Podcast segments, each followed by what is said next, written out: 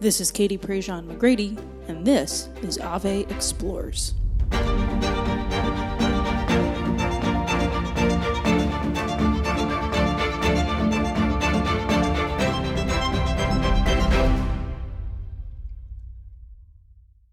If it's happened once, it's happened a dozen times, um, maybe even countless times. A person will walk up to me at the end of a, an event, usually a parish mission or some sort of youth ministry training or an adult event, primarily. Sometimes at youth conferences, but it, the conversation typically goes like this. Um, you know, I have an adult child, or I have a, an older teen, or a young adult who went off to college, and they've completely sworn off their faith. They want nothing to do with Catholicism. They have no desire to be active in the church, and sometimes they'll, you know, this this person, this parent or grandparent, will go so far as to say they even resent me for raising them Catholic. And then there's kind of a pause, and then the million dollar question: What do I do? I think whoever can come up with that answer to what do I do with my disaffiliated from the faith adult or young adult or teenage child uh, would probably win the Catholic lottery uh, and sell a million books. So somebody write that. Uh, we didn't write a book about it, we just interviewed a couple about it. Damon and Melanie Owens sat down with me to share some thoughts about raising kids in the faith. And, and to be quite honest, their, their secret sauce answer their million dollar answer wasn't necessarily, you know, teach them 10 lines of Latin a day and sing chant at bedtime, although both of those things would probably be very good. Their answer was actually really profound and simple. And you'll hear it in today's episode. And just as a little preview, it's not what you think. Instead, it was much, much more pure of heart, involving a child's heart, involving mom and dad praying for their child's heart and entrusting their child to the Lord. And I think as we do this Catholic Family Life series, we've heard some feedback from people like we you know, we really enjoyed these conversations. This is great. There's such good practical advice and there is, absolutely. And there's more to come. But when we talk about Catholic family life, we've said it in every episode and I'll continue to say it. Every family is different. And every couple that we've interviewed and every mom or dad or single person that comes on this show and shares with us what they've experienced in Catholic family life, that's their unique story that we can then, of course, extrapolate our own experiences. But what's beautiful, the through line through all of this is that creative uniqueness that we experience within the family. Damon and Melanie Owens were a joy um, to talk to. They, they run a marriage ministry, Joyful Ever After. They live up in Pennsylvania. They've got eight wonderful children and, and really just beautifully shared the story of their marriage, both the good times and the bad, of, of how they're a homeschooling family. So they've, they've educated their children from within the home and the challenge and the joy that that has been. And then also sharing how within the home, within the culture of a family, so much can grow and develop, especially this desire to give your children over to Christ. I really, I really enjoyed having this conversation with them, and I think you'll really enjoy listening to it. And of course, as a reminder, this is all part of our Ave Explorer series on Catholic family life, the content of which you can find over at AveMariaPress.com articles, videos, other podcast episodes, special social media profile exclusives, things that really help you unpack and explore the beauty and the depth and the richness of Catholic family life. Um, today's episode is one that I wish I could just hand on a jump drive or send the RSS feed to every person who comes up to me at an event and says, What do I do about my Catholic kids who are no longer Catholic? Well, Damon and Melanie Owens offer a bit of an answer. I'd also hand this episode to the couple who says, We're kind of in a rut, or the couple who says there's a little bit of resentment and hurt, or to the single person who's, who's discerning married life or even even a, a religious vocation or the single life. What they have to offer today is insight about healing insight about joy and insight ultimately about giving our hearts to jesus christ and lighting a fire within our hearts within our families within our marriages within our kids within the lives of our friends. So without further ado a great conversation part of ave explorers catholic family life series with damon and melanie owens Damon and Melanie, thanks so much for for joining us on the show. Thank you for having Great us. to Really, be here. a delight. So y'all are coming to us, I think, from Philly, right? Are y'all in the Philly area or the Pennsylvania is, area? everybody but in Philly counts us as Philly, but uh, we're, we're about an hour south, so we're country people near the Amish and the Mennonites. We're right, yeah, we're right near Delaware too. so. Okay. My husband's from Scranton, so I kind of know the Ah. area. There you Uh, go. But he would probably say, "Oh, they're not Philly folk, not Exactly, exactly. Exactly. Everybody except Philly folks counts us as Philly folks. So. like New York, right? You've got to be in the city to say that you're a proper New Yorker. True. But well, Yeah. it's it's wonderful to meet you guys. Y'all are. It looks like you're sitting in in your living room. I'm gonna guess, or an office. The Um, office. yeah. Oh, it is the office. I wish I had a fireplace in my office. Uh, No, you don't. It's leaking. It's leaking. You don't. Oh, so it doesn't work. Okay. Just a nice look. Uh, That's right. very, very formal looking. Tell me a little bit about yourselves. If I were to bump into you in the grocery store and we struck up a conversation pre-COVID when you could talk to people, uh, That's right. Got the math. right? Right. Who, who would I have just met? Um, so we're Damon and Melanie, and we've been married for 27 years, and we've been blessed with eight children. All boys except the first seven. So, way to put it. yeah, so seven girls and one little boy at the end, and um, six biological, two adopted, and we adopted them as infants, as infants, and um, they're just the joy of our life. Um, all of our kids are. Uh, our oldest just got married not quite a year ago, so we have a new son, and they're on. and he no- calls me dad too, which is awesome. Hearing a male voice say, "Hey, dad," that's great. That's great. and we are a homeschooling family. We've been homeschooling from the very beginning, and um, that has been quite challenging, um, but also quite a blessing. And what else, Damon? I'm an engineer, recovering engineer. I've been full time ministry though since uh, 2002, and former uh, executive director of the Theology of the Body Institute, which animates a lot of work I do, and full time speaking, as I said, since about uh, about 02. Awesome. and So we're currently executive directors of the theology. I'm sorry, of Joyful Ever After, which is our brand new ministry, uh, really directed to helping couples live lifelong joyful marriage. And we were so excited to sponsor the Catholic Marriage Summit, Mhm. uh, virtual conference last month with uh, 39,000 Mhm. couples. So Yeah. it was a great way my to launch a husband I ministry. were we were one of those couples. We tuned Yay. in um, and Yay. loved it. It was kind of like we've been stuck together in the house for four months. We need something that is in the office to watch and like maybe talk about. Um. Yes. it, was, it was a real it was a real gift. Tell me a little bit about that jump then, Damon, engineer to ministry. Like what was that? And then Melanie, how did you feel about your husband coming home and saying, "I'm going to work for Jesus"? yeah, so um, yeah, I haven't thought, thought about that for a while. It was a huge transition uh, personally, um, even just as a man. To be honest with you, I had a lot of identity wrapped up in Mhm. uh, two engineering degrees, Ivy League, AT and T, Bell Labs. You know, moving up the whole corporate ladder, and there was a lot of ego wrapped up in in that identity. But it was around '96. I was about 10 years in working, and um, I had started to get this this through pre-Cana, as a matter of Mhm. fact. Melanie and I were speaking literally every weekend in New Jersey, New York, Connecticut, not Connecticut so much, Pennsylvania. Mhm. Uh, um, and we got this, I, I it was awakened, this teaching charism that I never knew that I had that, you know, especially around topics that I love. So I think we started to get the bug around 96, but could no way afford it. We just started having kids. And it took about uh, five years, 2001. And there was a big downturn in the industry. And I ended up, like in best times, I started my own engineering company with a bunch of other guys, and we did really, really well and ended up getting bought out about a year later. Mm. So it was sort of like that that curve that allowed me to say, okay, all right, I'm 34, 35, whatever. And I said, who do I want to be when I grow up? And Melanie was like, look, this is this is your gift. You need to give this, you don't say ministry, but speaking, I guess, a try. And I looked at it like, there's no identity in that. There's, what, what am I going to be like a Catholic speaker? What, do- what is that? that? exactly. I mean, you think about it in, in 2002, who was out there?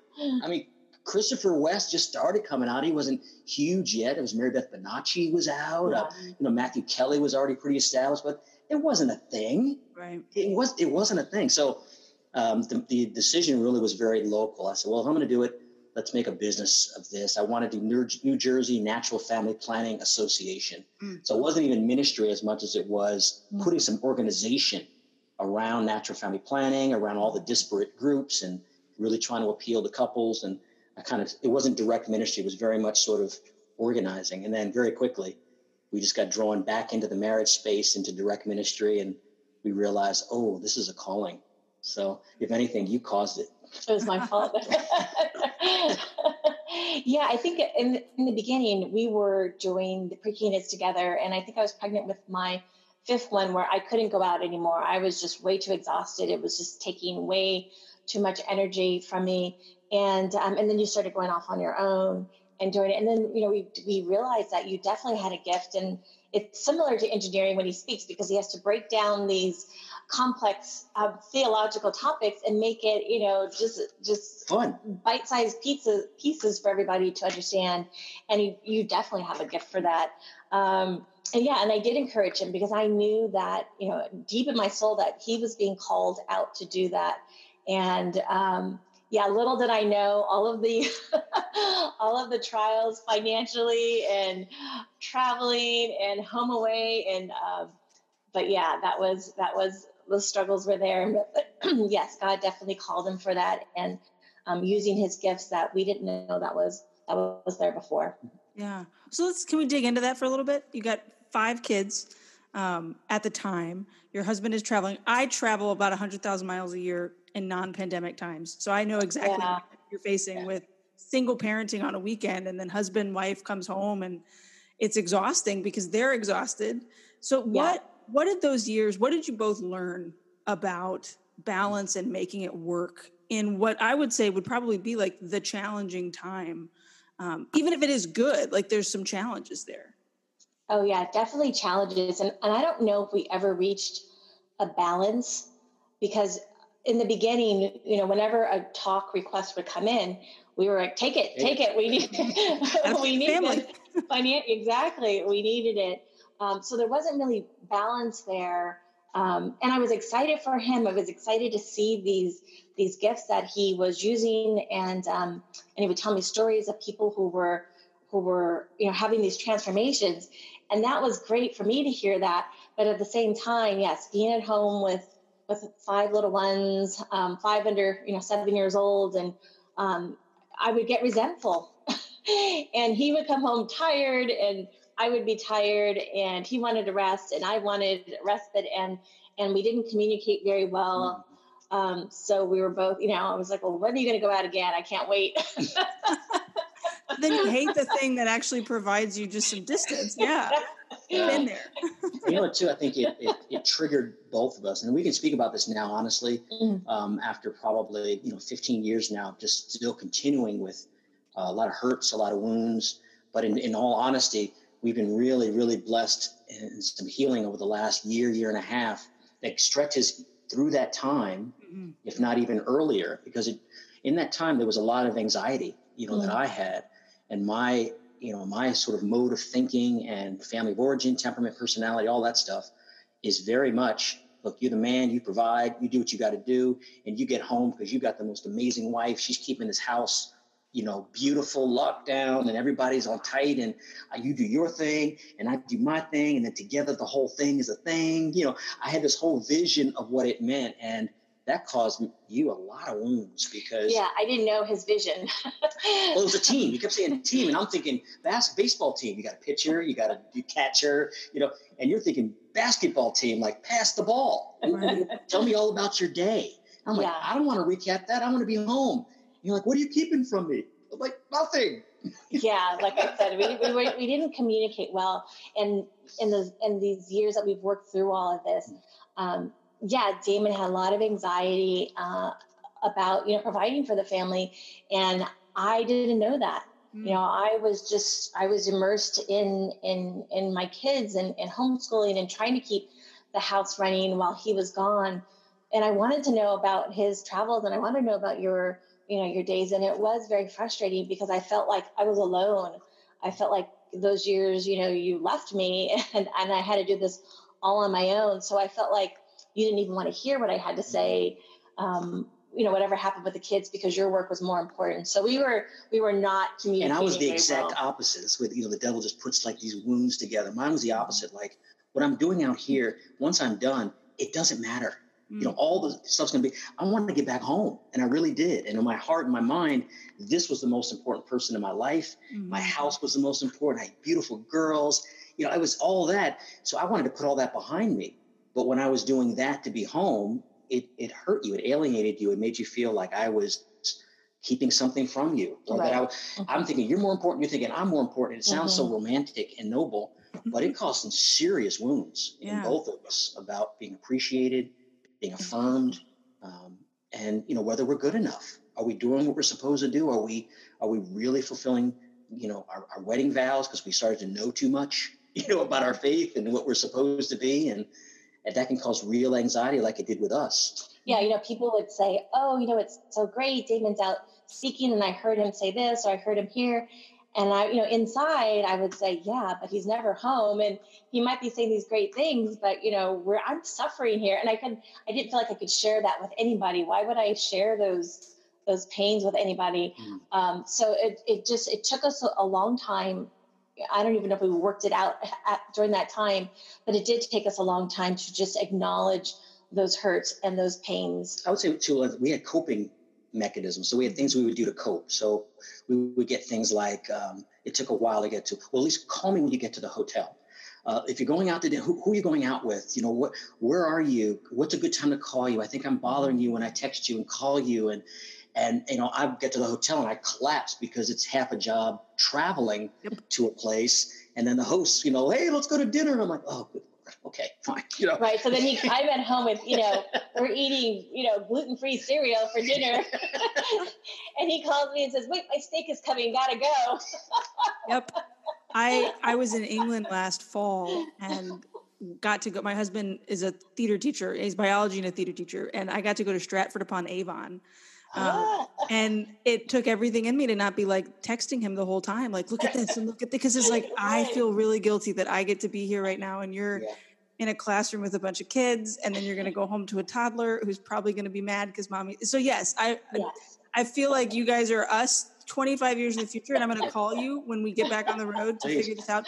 Please. I thank you for your honesty because, I mean, as you're talking, not only am I relating, but I know that there's other couples out there who are like, yep, I feel that. I've seen that. I, am in the midst of that. What was the prompt for healing then? What kind of brought um, peace? I don't even know if peace is the right word, but what, what was the trigger to then say, okay, we got to fix this? And, and then how did that happen?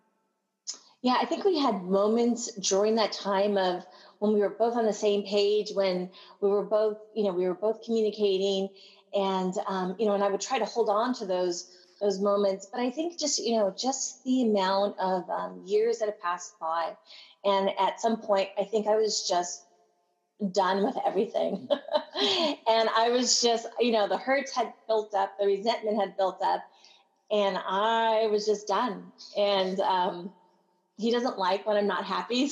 I hate it when she's not happy.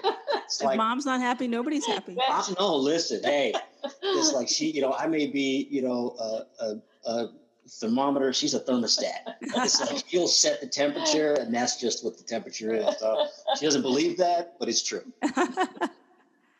so yeah, so we just we you know we we had to get honest with each other, and um, you know, Damon, you would tell me what you were thinking, and I'd say, wow, I wish I had known that.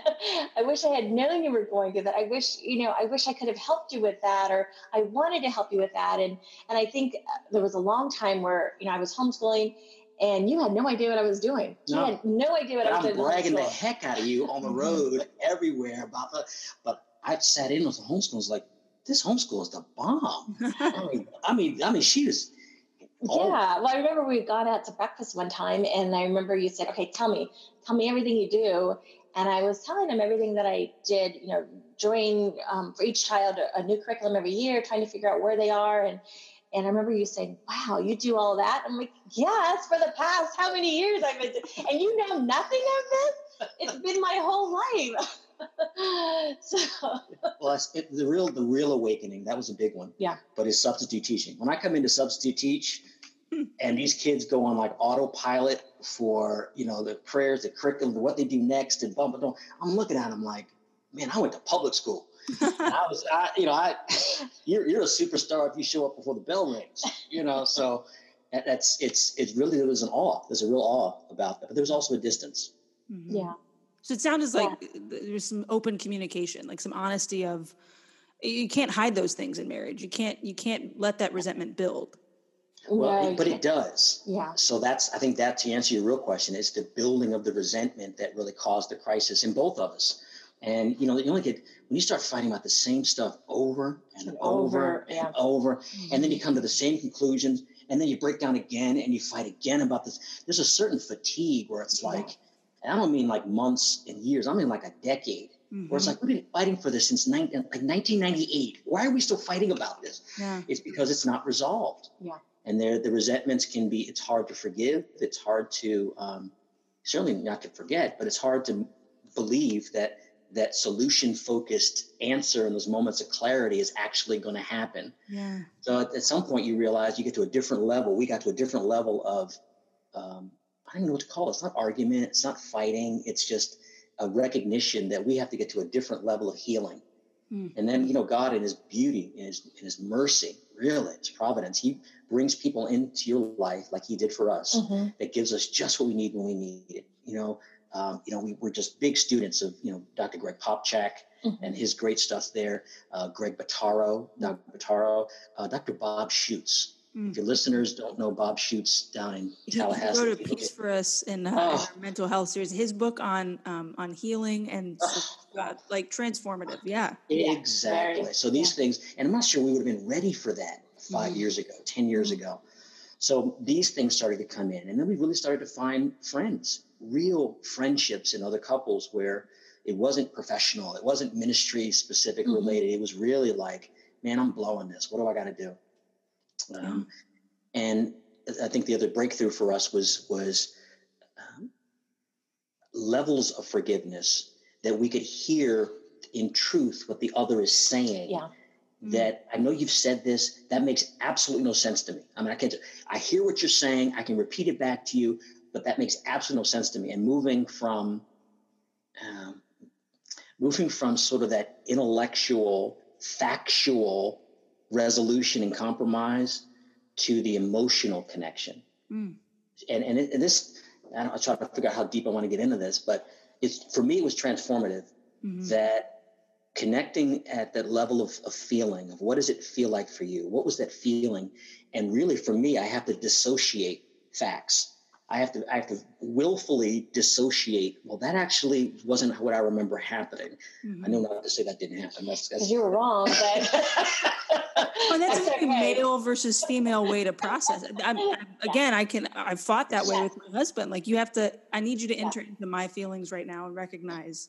Yeah. Yeah and yeah, I've heard that forever. I had two sisters. I heard that forever, but it's so true. Mm-hmm. It is mm-hmm. so powerful when I am able to have either the courage or the will to, to you know forego you know defending myself and getting the record straight in order then to get to a solution. That's how my engineering male brain works. I was like, mm-hmm. you're not going to solve anything unless you get the facts correct, you get the order correct, and then you, you come to a solution. And that's not relational, especially with with men and women. It very much is. It's if any many ways, it's more powerful mm-hmm. to be in uh, agreement on that emotional piece and and it's just a new skill i've had to had to learn yeah I, I think for me i needed to be able to trust you that you were going to hear me mm. because i felt like if i started to talk and you defended yourself then no matter what i said you just you were defending yourself mm. um, so it was just it was really making myself vulnerable to you so that you can um, so that you could hear me and uh, and then doing the same for you too and really hearing you and hearing that yeah you had a side you had feelings in all of this where i thought it was just me who was feeling that. So um, yeah it was definitely we we were stretched in, a, in a very good way. Yeah and we continue to be stretched in a in a very good way. And that's how virtue grows in the stretching. I hope you're enjoying this very honest conversation with Damon and Melanie Owens. Um, as we were doing the interview, it was fascinating how open they were and, and willing to be vulnerable and really share their hearts about ways that they've worked through different things within their marriage. And, and they only get more real as this conversation continues. So I, I hope you stay tuned for the rest of the episode. As always, we want to remind you that you can get all of the Ave Explorers content over at AveMariaPress.com. You'll find articles, videos, other podcast episodes, excellent content that really unpacks the concept and the idea of the uniqueness of the of the Catholic family and what makes a Catholic family holy and all of the different versions and iterations of it within this world. So click on over to AveMariaPress.com to find all of that great content and to sign up for our series for free.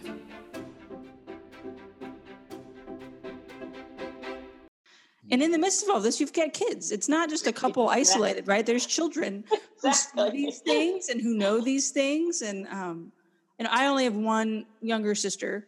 Uh, my mom couldn't have more kids, so I have no frame of reference for what a house of eight kids looks like.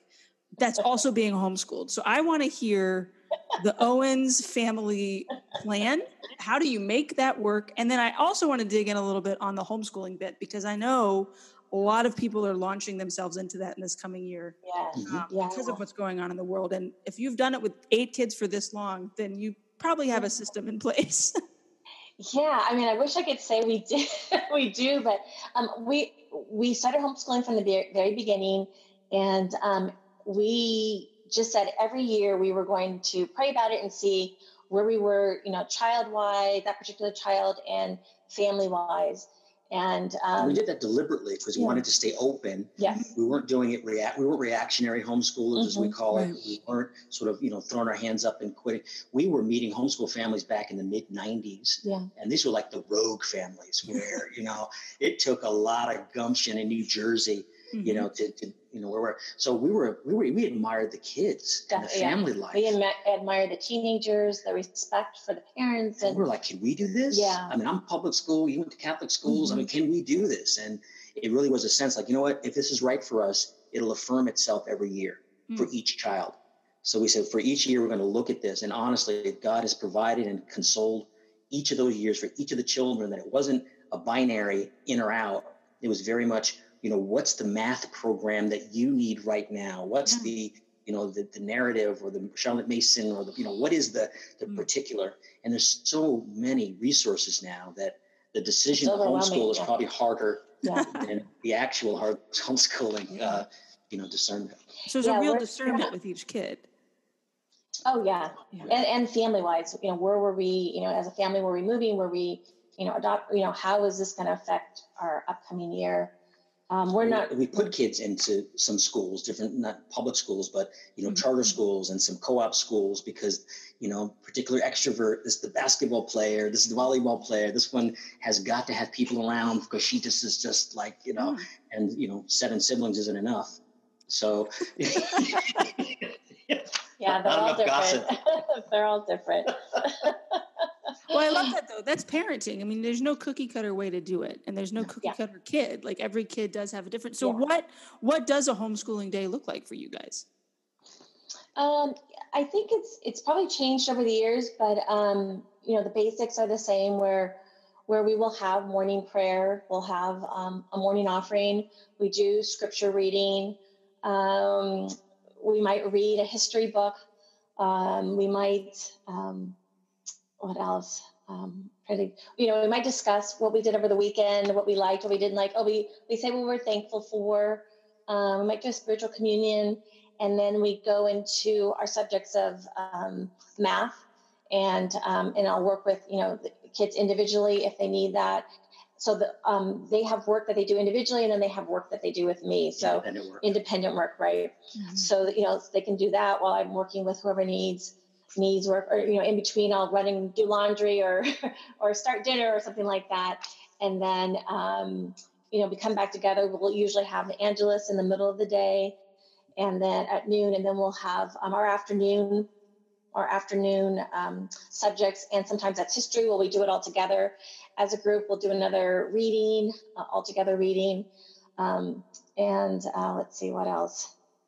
And um, yeah, and then the kids will usually do their individual. Sometimes they have, you know, they're into art, so they'll do painting and the and whatever their individual hobbies are, they'll do that. Or if you know somebody needs to be at work, you know, I'll drive somebody to work at in the afternoon, or you know, when they were younger, it was naps or or whatever. Sometimes you know I need to to take a nap, so it's just you know we end at you know different times. But that's basically the structure. I think what's what's interesting is that um, how it's changed over the years. Like in, in the very beginning, you know, we made the decision that a lot of it was reading. A lot of it was reading to the kids through books. It was narration. It wasn't so much the formal schoolwork when you've got, mm-hmm. you know, three kids under five, and it's mm-hmm. not sort of the rigorous at all. But it's about right. getting them uh, to, to to learn and to be able to tell stories. The narrate the narrative was was narration was big, and then the specific, you know, them learning how to read, them doing mm-hmm. basic fundamental math things. But what I think was beautiful I've seen is that as they get older, the other goal was to get them into this independent work. Yeah. So it was always this sense of the younger one had the most attention, and then it would it's meant to diminish depending on the kid here, right, or the subject. But there's this this is inertia, if you will, mm. to get them to independent work in whatever subjects. But I also want you to don't want to diminish what you do at the beginning of every year and the end of the year in assessing what's going to happen and you're going to try during that year. Mm-hmm.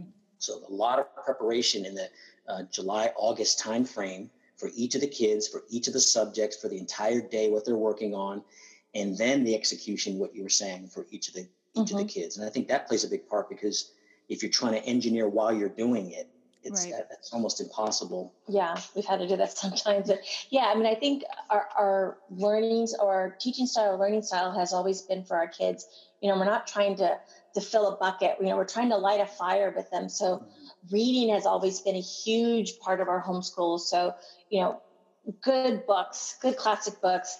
And um, even when my kids were getting into high school, you know, if they read John Steinbeck, they would want to read everything for John Steinbeck. Yeah. And I would let them because that was, you know, that's where they were. And then that would, you know, they want to read, you know, Jane Austen or, or, and they would just read everything.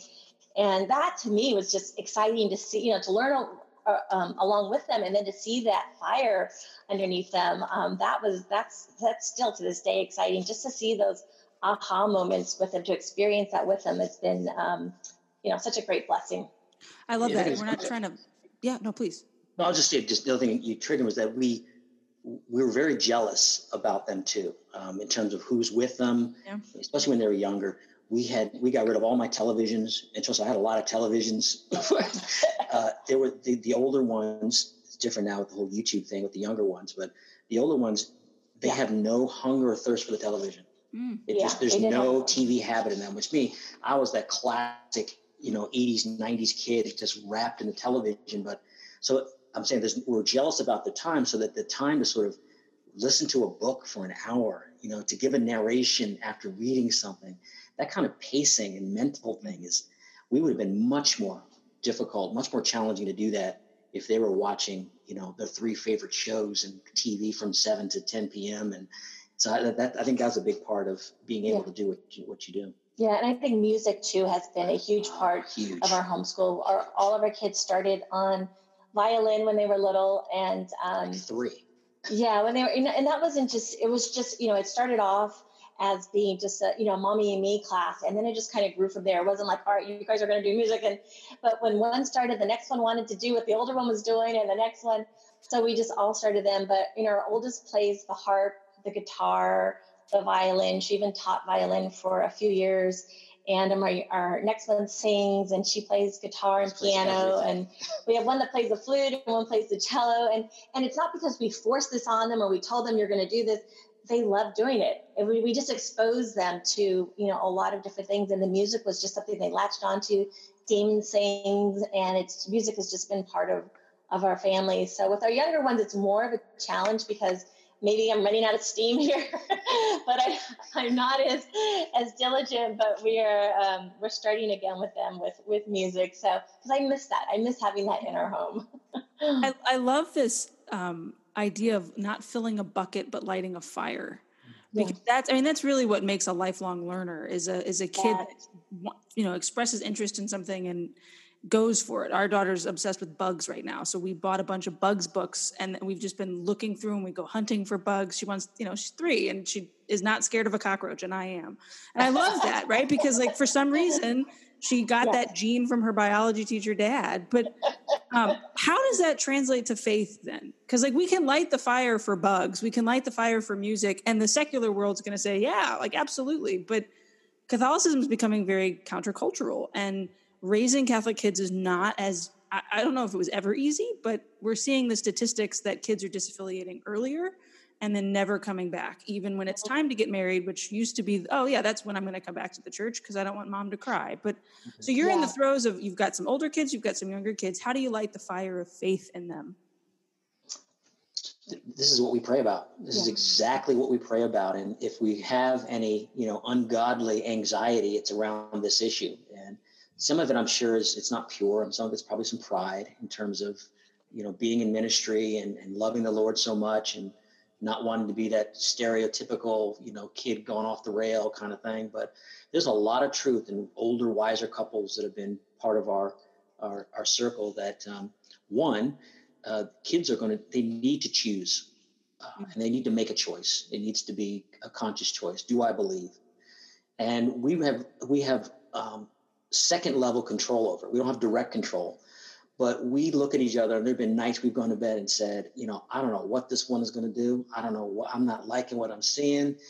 And we have to look at each other and say, you know what, we have done everything that we we could possibly do. We're, we're different now than we were 10 years ago, 20 years ago. We've grown, but there was never a phase where we we did not model in a very intense way that we believe in Jesus Christ. We mm-hmm. know him, we love him, he knows us He's introduced to the Father. We pray spontaneous. We pray the rote prayers, Latin, English. You know, not to be just just to get them in this in this naturalness of the faith that you know we're struggling to do, but it's real. So we have to do a lot of things out loud that you may mm-hmm. presume may be in in in my our own heads, but modeling that. You know, when something bad happens and everybody's around, you know, knowing that that reaction was a bad reaction, you know, and dad's going, beep, beep, beep, beep, beep, you better come back and say, guys, I'm sorry. I just, I just would lost, whatever, lost it. But also recognize over time, it's like, you know what, Lord, let's just pray. Let's just stop what we're doing. Let's ask the Lord. We need, he, we need some intervention here. Um, you know, Olivia, would you, would you say a prayer for, for Val? And, you know, and that kind of sort of, or then dad watching dad, you know, get down on his knees and just, just pray or pull his rosary out instead of just saying, we're going to pray the rosary. And, mm-hmm. um, so I think there's modeling that's crucial. But in these older years, and our 23 is our oldest, um, we see signs and they have seeds of faith without a doubt. Mm-hmm. But they are going to have to make decisions in a really, really evil world uh, that um, they really do believe by their by their actions and by their will. That's dad talking, and this is the way that I talk to them. It's like you're going to have to make a choice. And we see things in each of the kids that alarms us and delights us and, and it often surprises us when that happens. So, mm-hmm. um, yeah, I think for me, you know, that was probably the, our prime, my primary motivation for um, homeschooling our kids. It was to be able to share our faith on a daily basis. So, like Damon said, you know, we've done everything um, to expose them. You know, we, we go to adoration with them and, um, you know, we go to mass together as a family and we pray together and we do all the things. Um, but, you know, the, they have they're developing their relationship with Christ and we have to be patient and allow that to develop so you know we might think oh they should be over here you know we they should be at this point by now and we have to be patient because God is, is, is calling them um, but you know taking taking our children taking our girls to and, and our son to adoration and just saying here Lord this is your child and and just trusting that God has them in the palm of his hand. Mm-hmm. And it, to me, it's just, it's it's exciting to see the older ones or you know some of their choices they're going to make mistakes and um, i don't like that but i have you know i i've i i'm i have to come up become okay with that because that's how they learn and it's not because they don't know better but this is they they need to go out and do that mm-hmm. um, but it's exciting to me to be able to have conversations with him as a as a family about you know issues that are going on in the world and what what how do we live as Catholics and what's the Catholic response to that? Because the world's responses are so so strong and so you know pervasive. They're they're out there and they get a lot of that. But when they're home and they're like, well, but we've always done it this way, or we we believe this. So they're trying to figure out, well, how do I live my faith out in the world? And they're going to make mistakes doing that. So we have to be okay with that and just constantly communicating to them that um, we love them Mm-hmm. God loves them more, and that um, you know you can come to us. you can come to us, and that's it's really difficult. Mm-hmm. It's very difficult. I mean, we have we've had you know a couple of of our girls where they're doing things that you know i am not happy with and to be able to love them through that i am just really struggling with that because how do you do that you know sometimes i can do it really well and other times you know i look back on my own life i said you know what i have not always been on the straight and narrow but god was with me god loved me through all of that so i need to be able to to model that so i think in these later years these teenage years and these young adult years it's really just spending a lot more time in prayer. You know, as parents, we are just praying all the time, all the time for them. And like Damon said, it's not because they don't know; they do know, and we have to trust in that, and we have to trust that God loves them, and and God is going to take care of them. Um, and even if they're, you know, even if they're off the path for a while, you know, that's okay. God is still with them. And, you know, we want them to come back and we'll be praying for them. I love how um, Dr. Greg Popcak says that you know, if faith is the source of warmth in your home, then your kids, there's a greater chance of your kids of staying Catholic. Mm. So we try to do that. You know, we have, you know, we have traditions, we have birthdays where we we go around and we say what we love about each child or you know we celebrate you know when they get their licenses and we you know we, we try to communicate that we love them and they're loved for you know who they are um, so we try to make like damon said faith a, a natural part of, of, what we do mm-hmm. So yeah, part of the ethos of the home, not just yeah. like the rigid, okay, these are the rules we follow because of what we believe. That exactly. that hardens a kid. And if, if you want your grandkids to be Catholic, well then you don't harden your kids to the faith, right? You you yeah. encourage them. Um, yeah, even, even if we're, you know, we're praying the rosary and, you know, to everybody else, yes, we do the rosary every night. But if the kids are not engaged, we had to stop for a while because it was like, it was not, it was, it, they know it, but then it was like sort of that blank becomes penance. And then yeah. they repent it yeah. Yeah. And then but it's interesting how but they close their hearts off too. They'll close their hearts off to that. They do. Right. So we just you know we said you know switch it up. we switch it up right. Or we say you know you know what do you what did you see good in your sister today? What did you see and just like you know let's what, what do you need prayers in for today? And we just you know we we change it up that way just because we want to engage their hearts that's what we want. Yeah I, I, I'm learning a ton. I've got a string of notes on the side of my on my calendar on my desk because I've got a three year old who, for some reason, associates prayer with bedtime. So if you try to pray any other time of the day, immediate, no, I don't want to do that. And so no, no, we love Jesus at two o'clock in the afternoon, not just seven p.m. That's, that's great. I, you know, I'm I'm encouraged as I mean, we've only been married four years with with just two kids. I'm encouraged to hear that life in all of its ups and downs and the good times and the, the bad times and the in between times that there's there's still great joy. It's obvious that you enjoy being married to each other and you enjoy being parents which is a huge part of married life. You have to like each other. Um, i think a lot of people that will listen to this series at least you know some of my own friends that i know will listen might kind of be at a point in their marriage or even in their parenting life where they they feel just kind of and we talked about this in the pre-interview just kind of meh just like not they don't they're not thriving they're not enjoying their life. Um, there are moments where they want to run or there are just moments where they've just they just have kind of mentally given up and they're just going through the motions. Yeah. what's your encouragement then? And, and i love the name of your ministry like a joyful ever after life together. What's what's that one nugget of information that you would give to that couple to give them that encouragement? Uh, those are so common, mm-hmm. Katie, and it is probably if you go to the Catholic Marriage Summit and even to our, our Facebook page, which people are welcome to join, it's 26,000 couples mm-hmm. uh, exchanging on their 39,000 at the at the summit. And I mention that because of the maybe 65 presentations from couples, and you'll know one of the spouses, um, to the one, there is this realization, and across the board in terms of years of marriage, that we can't do this alone. Hmm. That that isolation that's part of sort of the American ethos of hmm. of marriage and, and even life. Your family is your family unit, and you may move from town to town and city to city.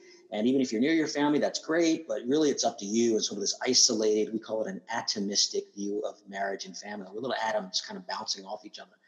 And I think a lot of that fatigue, the exhaustion, the despair, the, the moments that all of us go through, we know them very mm-hmm. well some of it there's all of the map it could be you know physical physiological it could be nutritional it could be you know illness it could be hormonal um, but it also could be very emotional and relational so we we know that we need a trusted community of people. It doesn't have to be a hundred.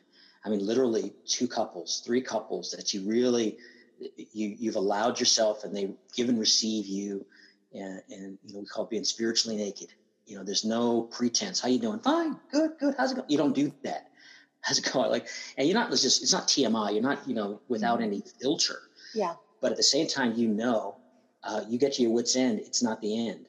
You know i'm going to call you know bill and i'm going to be like bill I'm, I'm done i'm done. All right come on let's go grab a coffee. You know let's grab a good you know there's a there's a sense that it's a community. So my first would be you know take a look and see one uh, relationally where are you you may have a difficulty with your spouse, but how are you with the Lord? I mean, are you are you able to ask God, say, Lord, are you here? I mean, I'm tired, and it, really conversational, like a father we've never had, as we often say.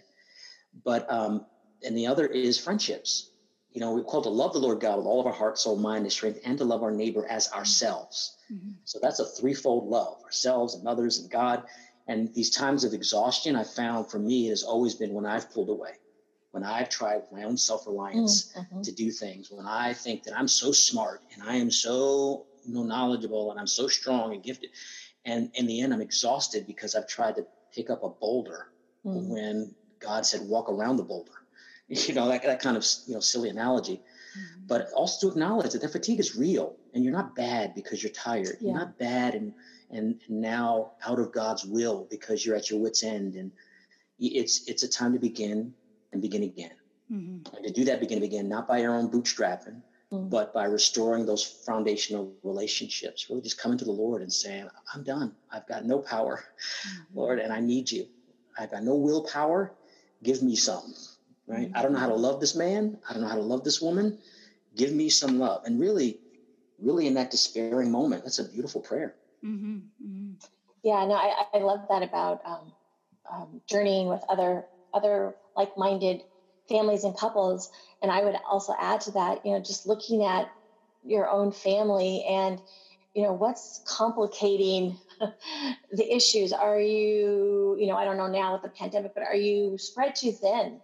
Are, are there too many volunteer activities? Are there too many you know you're doing that and i'm doing this and the kids are doing that. And, and really look at what can you simplify and what can you do together as a family that's fun? Mm you know, it doesn't necessarily have to be religious, but what's fun? What brings your family joy? What do you like doing together as a family? Um, and maybe I would start with just husband and wife and like, mm-hmm. how can we have fun together? What did we used to do before we were married? And, you know, how did you make me laugh? And how did I make you laugh? And, and do that first, you know, get that, that marriage relationship mm. solid and then extend that to the kids and the family like what can we do together? And just shut out the noise of of the world and social media and and just focus on each other. Mm-hmm. so that would be my advice just um, do something fun for the family and for your marriage relationship. Yeah. I love that. Both important practical pieces of advice um, Damon and Melanie, where can we find out more about you guys, your family, what you're doing? Hire you to come speak when we can do that again in this when world. again, yeah, yeah. I'm not sure I want to get on a plane ever again, so That's it's maybe my. But uh, our ministry, Joyful Ever After, really is our heart and soul, mm-hmm. and we look at 25, 27 years in, in ministry here and there, in natural family planning and and marriage prep and, and all kinds of other work. This is really a, a place that, that's bringing together everything that God has revealed to us and more. And it's centered around that principle of, of living in community, mm-hmm. building a trusted community and learning together, not leading by catechesis, but leading by relationships. So joyfuleverafter.org. And I invite your listeners to even take a look at the Catholic Marriage Summit, which is part of that website as well. And um, take a look at some of the, the speakers and, and uh, grab the downloaded talks. Definitely. We'll put that all in the show notes. Thank you guys so Great. much for your time. Thank you. It was Thank a blessing. You, Thanks for having us. You might have noticed that I'm asking all the couples that question, right? What's your piece of advice? Um, even the even the newlyweds in the Sharapas episode got asked, "What's your piece of advice?" I think it's important. It's important to hear couples say, "This is the thing that we wish somebody had told us," or "This is the thing that we're doing that has maybe helped fix some of our problems," or "This is the thing that's allowed us to thrive." I love their answers. Find community and, and do something fun. Um, my husband and I are, are, very good friends with actually a, a, couple of people who are coming on the Ave Live show in just a, a couple of weeks. Um, and, you know, we kind of decided as a, as a, a couple group um, that we wanted to vacation together. We wanted to, to bring our kids together, to get an Airbnb, uh, and, and to, to just to fellowship with one another. It's not necessarily a fancy vacation. We're not going to a five star resort. We're not passing the kids off to nannies. It's, it's just us hanging out in a house for a couple of days. We did that back in January in, in Little Rock. And had we known then what we know now, that it was probably the only fun thing we'd get to do in 2020, I, I think we might have extended the trip just a little more. But when we were driving home from Little Rock and they were headed back up to St. Louis, Missouri, you know, Tommy and I just kept saying that was so good. It was so good to just be with another couple, to just be together uh, in fellowship. You know, I, I, think that applies to everybody, every single person that's listening, every married person that's listening. If you've got kids, if your kids are grown, if you don't have kids, whatever state of life you're in, religious, priests, every single one of us thrives in community and, and thrives when we have fun maybe our Catholic family lives, whatever they look like, whatever versions they might be uh, manifesting themselves as, right? Finding some community and finding some fun could really help us. As well as recognizing, especially for the moms and dads who are listening, like I said at the beginning, the million dollar answer to the million dollar question isn't force your kids to memorize the Beatitudes and the Ten Commandments so they have a party trick. The answer is to entrust them to the Lord and to give witness to your own faith and to trust that God's got them I know that might not be the most satisfying answer in the world as far as practicals are concerned. We actually have an article coming up about some of the practicals in the full Ave Explores series. You can find all of that content over at AveMariaPress.com. Sign up for the weekly emails, get the articles, get the podcasts, get the videos. Um, some really great stellar stuff. And I know I say that at the end of every episode. I know I sound like a broken record, um, but I, I believe very deeply in what we've created and, and what we're doing and, and the message that we're giving, which is hopefully families are called to holiness and families can change the world. And here are some stories of families who I think are doing just that. Here at the end, I also uh, want to tell you about a new and exciting podcast we have in the Ave Maria Press family, Ave Spotlight. My good friend, Father Dennis Strach, and I sit down every week for about 20 minutes. We interview a guest very quickly about a topic that they know a lot about. You know some of these guests, and you don't know some of these guests. They're people you might recognize as Ave authors and, and people who are just experts in their field. We ask them a few questions, and then, of course, Father Dennis and I visit a little bit about what's going on in our lives and what's going on in our different ministries and what's going on in the world. It's called Ave Spotlight. You can find it at AveMariaPress.com or wherever you get your podcasts. We'd be grateful if you'd listen to this new little show that we've created for you. And of course, we'd be very grateful if you'd give us a rating and a review of this podcast on Apple Podcasts, Google Play, or Spotify. As always, thanks for joining me this week. Thanks for listening to these awesome, excellent guests. Go find them, click down in the show notes, and, and research and learn a little bit about them. And of course, subscribe to Ave Explores.